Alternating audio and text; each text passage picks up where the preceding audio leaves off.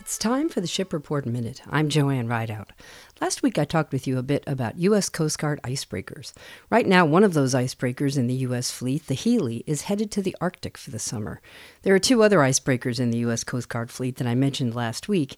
They, uh, all three of those ships, by the way, are home ported in Seattle. The other two are the Polar Star and the Polar Sea.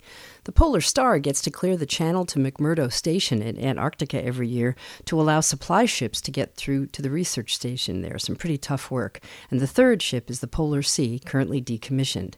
But the Healy will be involved in research operations in Arctic waters now that it's summer and there is more open water. By the way, it's now winter in Antarctica. The Healy crew will primarily conduct three missions focusing on the biology, chemistry, geology, and physics of the Arctic Ocean and its ecosystems.